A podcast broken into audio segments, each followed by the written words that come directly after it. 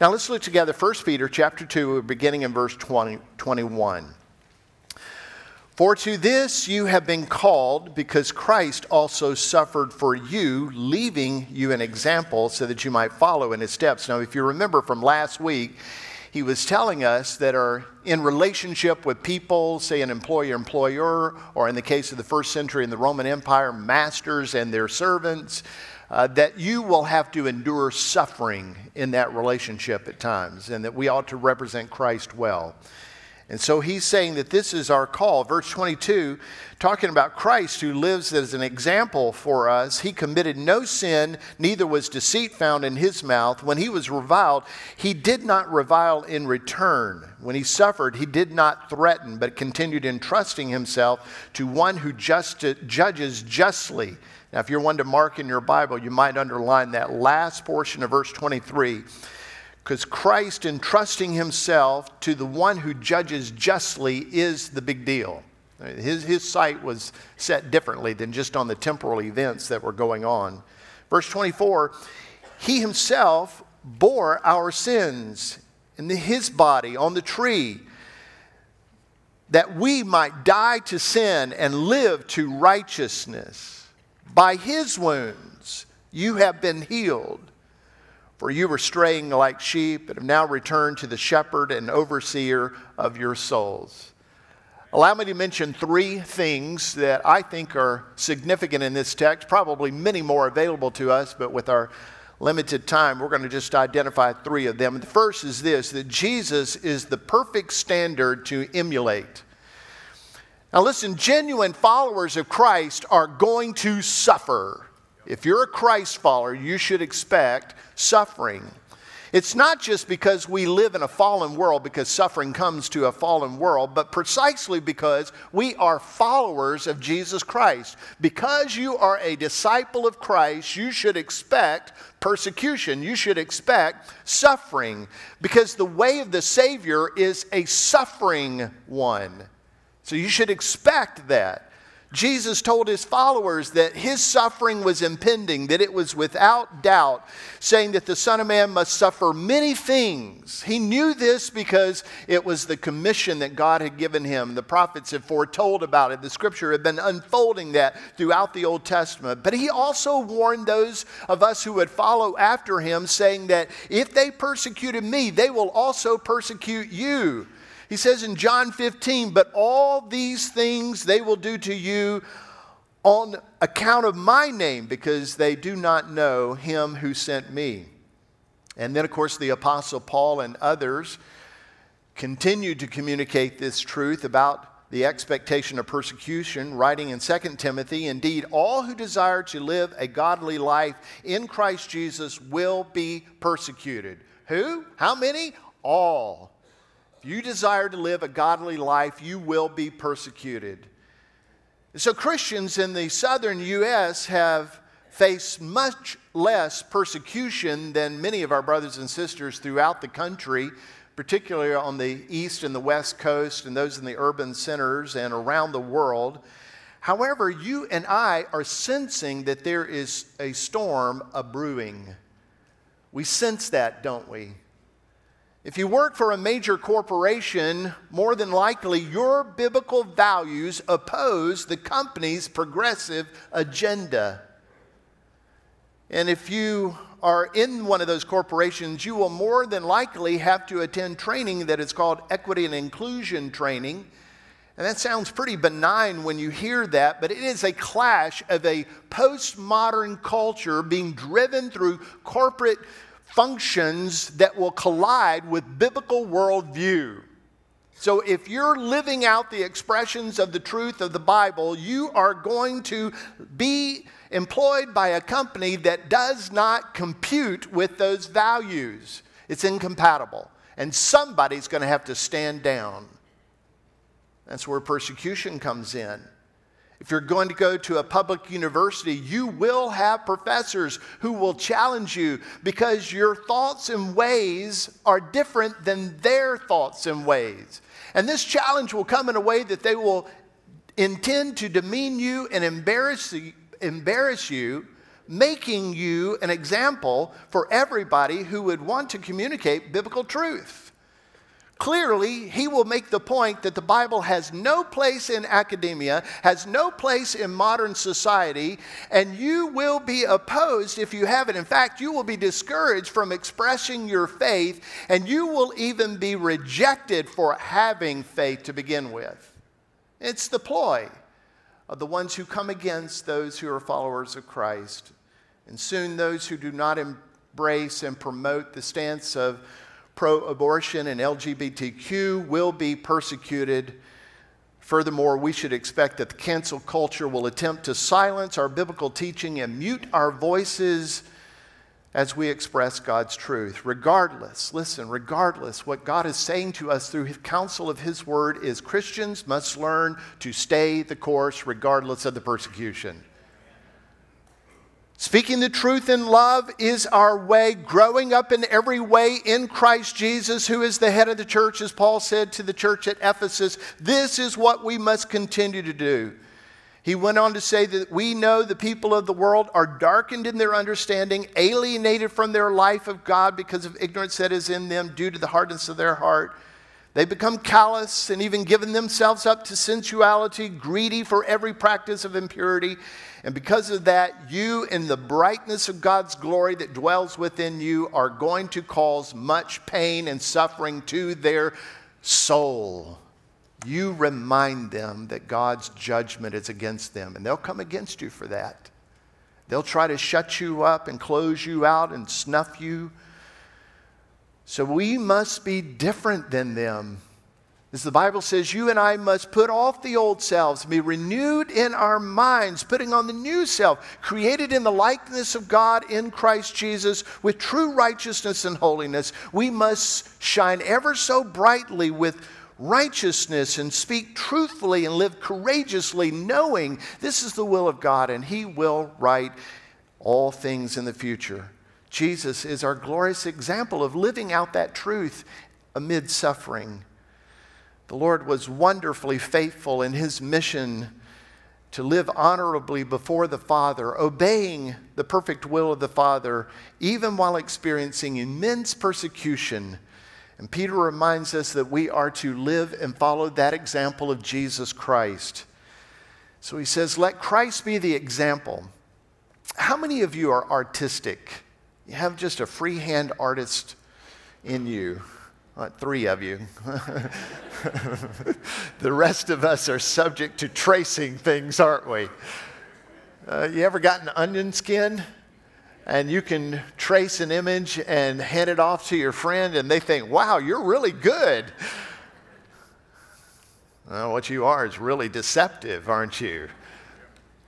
Well, that whole tracing thing is actually what Peter is using here. The image below the onion skin is the example, and you're just tracing over the example. That's the word that he's using for let Christ be the example. Christ is the example. In other words, he's the one that you trace your life on top of. So, what you see Christ do, you do. The thoughts that Christ had, you have. The way he lives, you live. You just trace over his life in a way that he is the perfect example. And when you're persecuted, let him be what you're tracing so you commit no sin, even though people are sinning against you. You speak no deceit, even though they will lie against you. You don't revile in return. In other words, you're not going to insult when they are insulting you. You're not threatening when you're suffering. You're not reminding them that one day things are going to change. Instead, you entrust yourself to the one who judges justly. You put your thoughts on God. One day He is going to reset everything. One day, every infraction that's ever come against you, every pain and suffering you've ever endured, every person who has persecuted you, every time you've been shamed as a follower of Christ, one day God is going to reset every one of those moments and it will be forever righted. In all of eternity, God is going to make the distinction that you are honorable, that you are trustworthy and true, that you pursued after the things of Christ. No wonder Paul said, I consider the present sufferings of this time not worthy to compare to the glory that is yet to come. Man, that guy suffered immensely. He was reminded, though, that in the end, God will vindicate him. In the end, he will set the record straight for all eternity. And in the end, throughout eternity, in the new heaven and the new earth, God will solidify the honor and reward the faithful followers of him. It's going to change one day. Until then, endure. Be the example, be the light, be the one that shows the distinction of Christ. And then, secondly, Jesus is worthy as the Savior. He's the worthy Savior that makes us whole. So, He is the only worthy one who could actually make us whole. Jesus is the worthy Savior. I think it's important for us to make this just simple distinction that Jesus did not suffer for suffering's sake. He suffered for our salvation. There was purpose in the suffering. There's always purpose in suffering. There is always purpose in pain. God is not going to waste the pain and suffering that you and I are enduring. He is not going to waste that. Instead, He is working all things for good for those who are following hard after Him, loving Him, pursuing Him. There's purposefulness in that. So the purpose was our salvation. It's what theologians call the substitutionary atonement of Christ.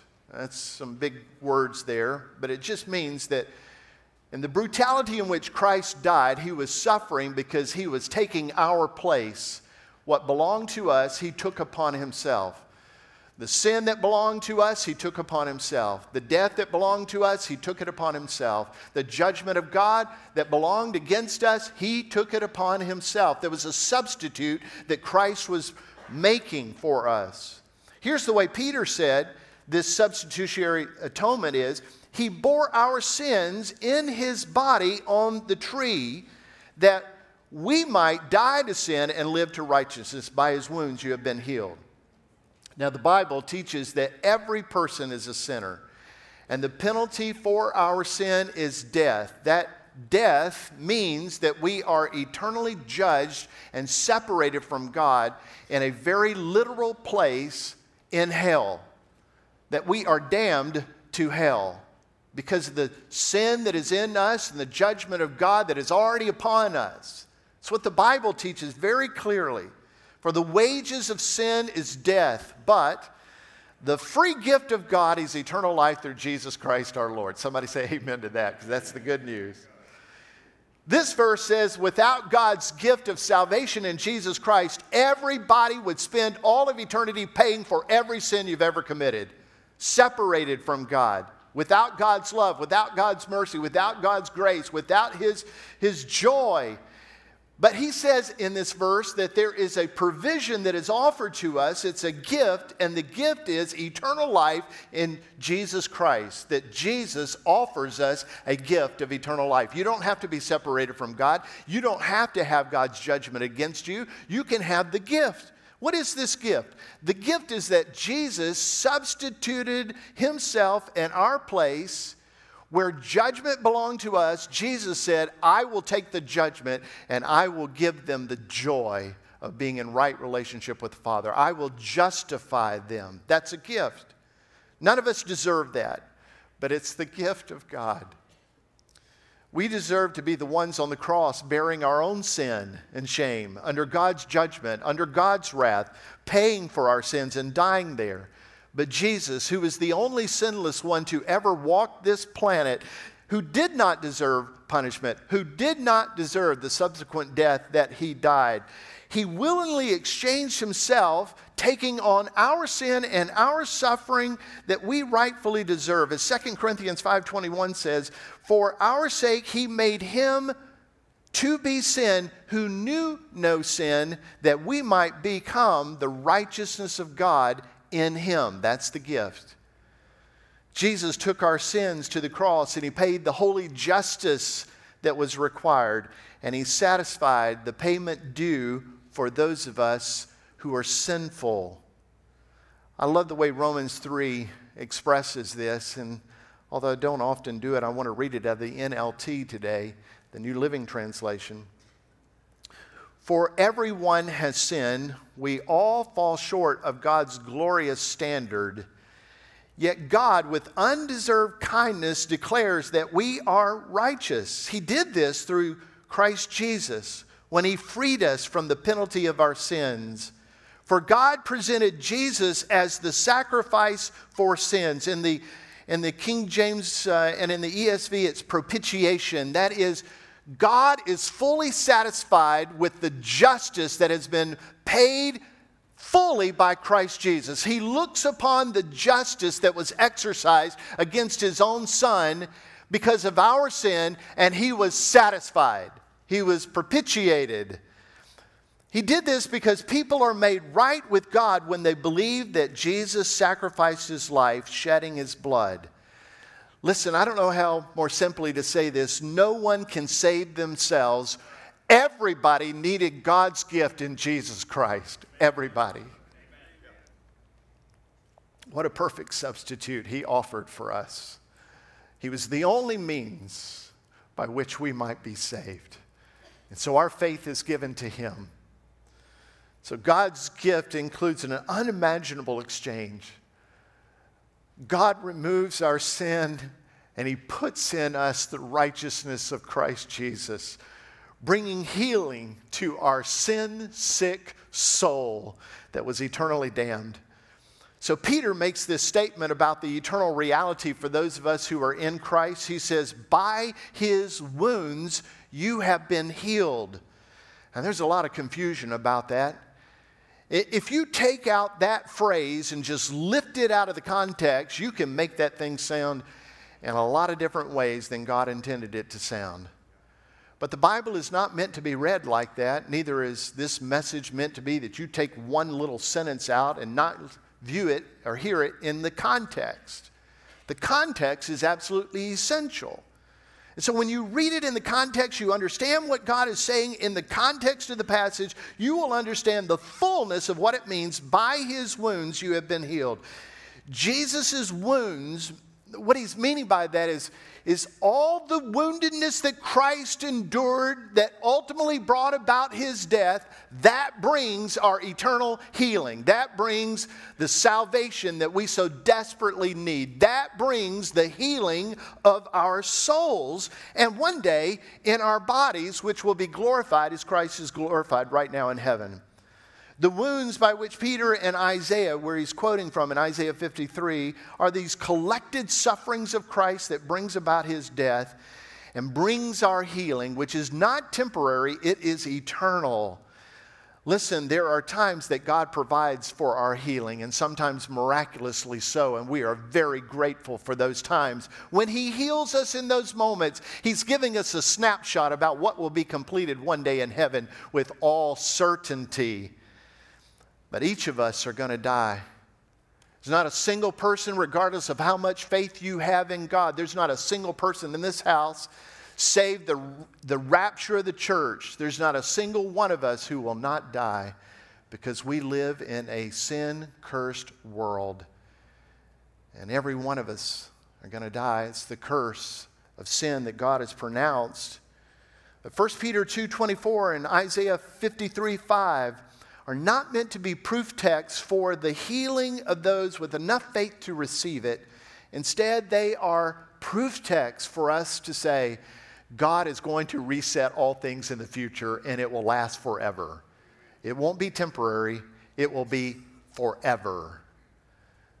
Now, to state or teach someone that God has already provided their healing by his wounds and stripes for their cancer or their heart disease or any other sickness is a gross misrepresentation of these verses, and it belittles the eternal value of Christ Jesus' suffering and sacrifice. Yes, in the future, All sicknesses will be eradicated. Do you know why all disease will be eradicated in the future? Because in the future, all sin will be done away with. In the future, this world will be vaporized. When Jesus lets go of it, it's going to be completely destroyed. And he will create a new heaven and a new earth, and it will never be infiltrated by sin again. And where there is no sin, there is no despair, there's no suffering, there's no disease, there's no sickness, there's no COVID, there's none of that. And in that glorious day, we will rejoice because by his stripes we are healed. Oh, thank you, Jesus, for that kind of truth. It's our greatest hope that you are bringing healing to us. Sin will never infringe heaven, and we will be totally healed. I'm reminded that uh, communion is a reflection of that. It's a remembrance of that, of the cost of salvation. It's, it's a reminder of the brokenness that Christ endured, the suffering that he endured, the stripes that came upon him, and the reality of his death and the bleeding of his blood. If you'd like to participate in communion, you'll find the elements there in the seat in front of you. And as you take those, I want to read Isaiah 53 in its entirety. And just with you, just ponder and pause and reflect on the wondrous work of God's great grace. Listen to these words of Isaiah 53. Who has believed what he's heard from us? And to whom has the arm of the Lord been revealed? For he grew up before him like a young plant, like a root out of dry ground. He had no form or majesty that we should look at him, no beauty that we should desire him. He was despised and rejected by men, a man of sorrows and acquainted with grief. As one from whom men hide their faces, he was despised, and we esteemed him not. Surely he has borne our griefs and carried our sorrows, yet we esteemed him stricken, smitten by God, and afflicted. But he was pierced for our transgressions. He was crushed for our iniquities. Upon him was the chastisement that brought us peace, and with his wounds we are healed. All we like sheep have gone astray. We have turned every one to his own way. The Lord has laid on him the iniquity of us all. He was oppressed and he was afflicted, yet he opened not his mouth, like a lamb that was led to the slaughter, like sheep that before its shearer is silent, so he opened not his mouth. By oppression and judgment he was taken away. And as for his generation, who considered that he was cut off out of the land of the living, stricken from the transgressions of my people, that they may they made his grave with the wicked and with the rich man in his death, although he had done no violence, and there was no deceit in his mouth. Yet it was the will of the Lord to crush him. He has put him to grief. When his soul makes an offering for guilt, he shall see his offering and shall prolong his days. The will of the Lord shall prosper in his hand. Out of the anguish of his soul he shall see and be satisfied. By his knowledge shall the righteous one, my servant, make many to be accounted righteous.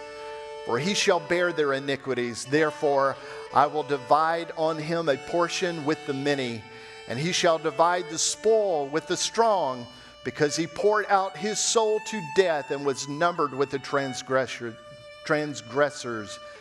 Yet he bore the sin of many and makes intercession for the transgressors. Oh, Father, what an amazing amount of love and grace and mercy and forgiveness that was extended to us through Christ Jesus. What amazing hope we find in Him that He would be willing to bear our transgressions, our iniquities, the chastisement that belonged to us, Christ fully received upon Himself and we looked upon him and thought him to be stricken by you, and all the while he was stricken for us. Glory be to the name of Jesus. We receive this hope in Christ, who made himself an offering for us. whose stripes bring healing to us. Oh, how we love the Lord Jesus and yield our life to him. And pray this prayer, thanks and gratitude in his holy name. Amen.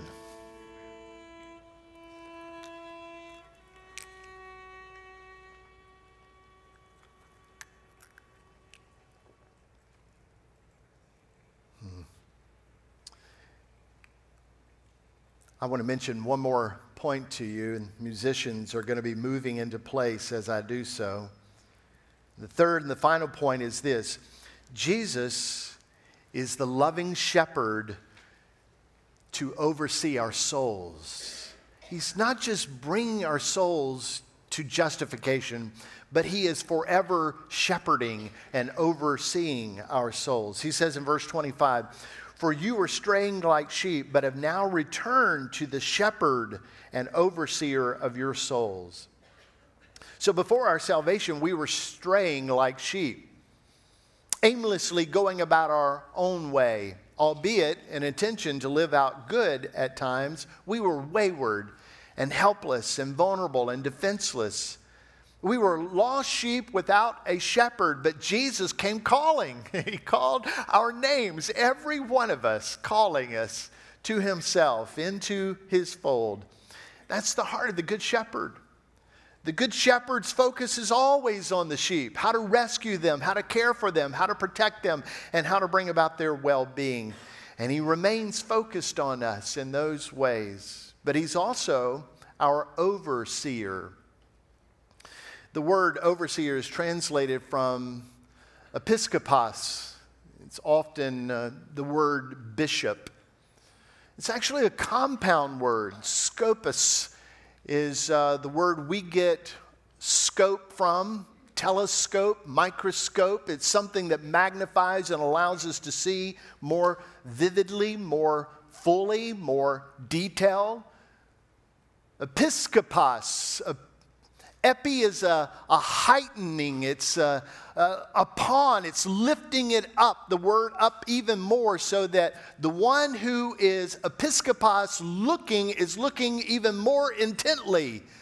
And so, as our shepherd, Jesus is looking with intensity at every detail of our lives.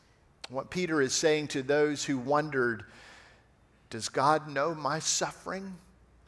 Does God know my pain? He's saying, He sees fully. When you think He's not even glancing, oh, my friends, He's staring intently. He's gazing in detail. He knows every aspect of your life and all the suffering that you're enduring, all the pain, every need, every step. He is watching and he's thoroughly insightful to what is necessary to bring about all those details in your life, even what seems to be bad to you, to bring them for good doesn't just focus on the care and the provision that we need for today, but He is addressing every area of our life, how we might grow even spiritually. And so He develops us in the details. We're so grateful for that work of the Savior.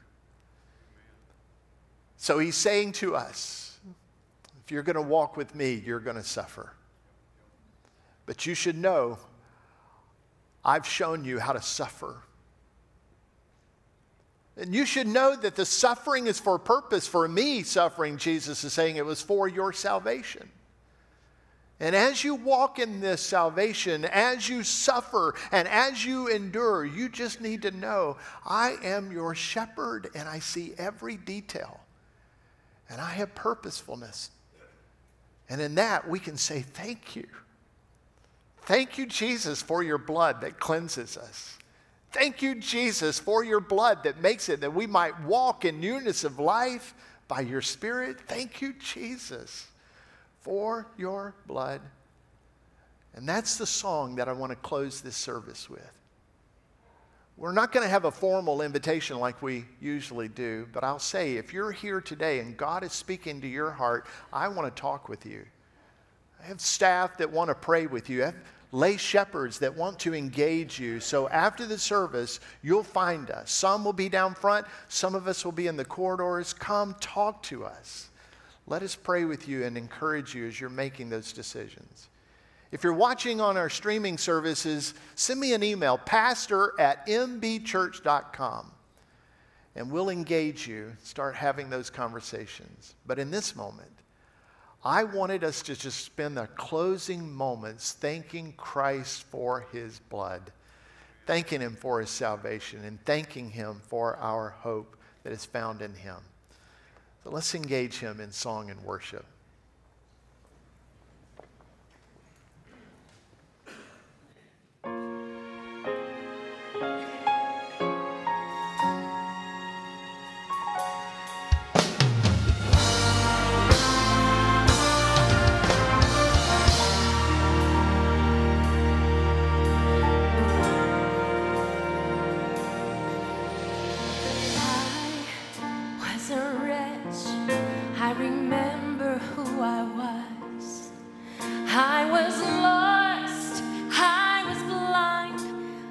running out of time. Sin separated, the breach was far too wide. But from the far side of the chasm, Lord, you held me in your sight. So you made a way across the great divide. Left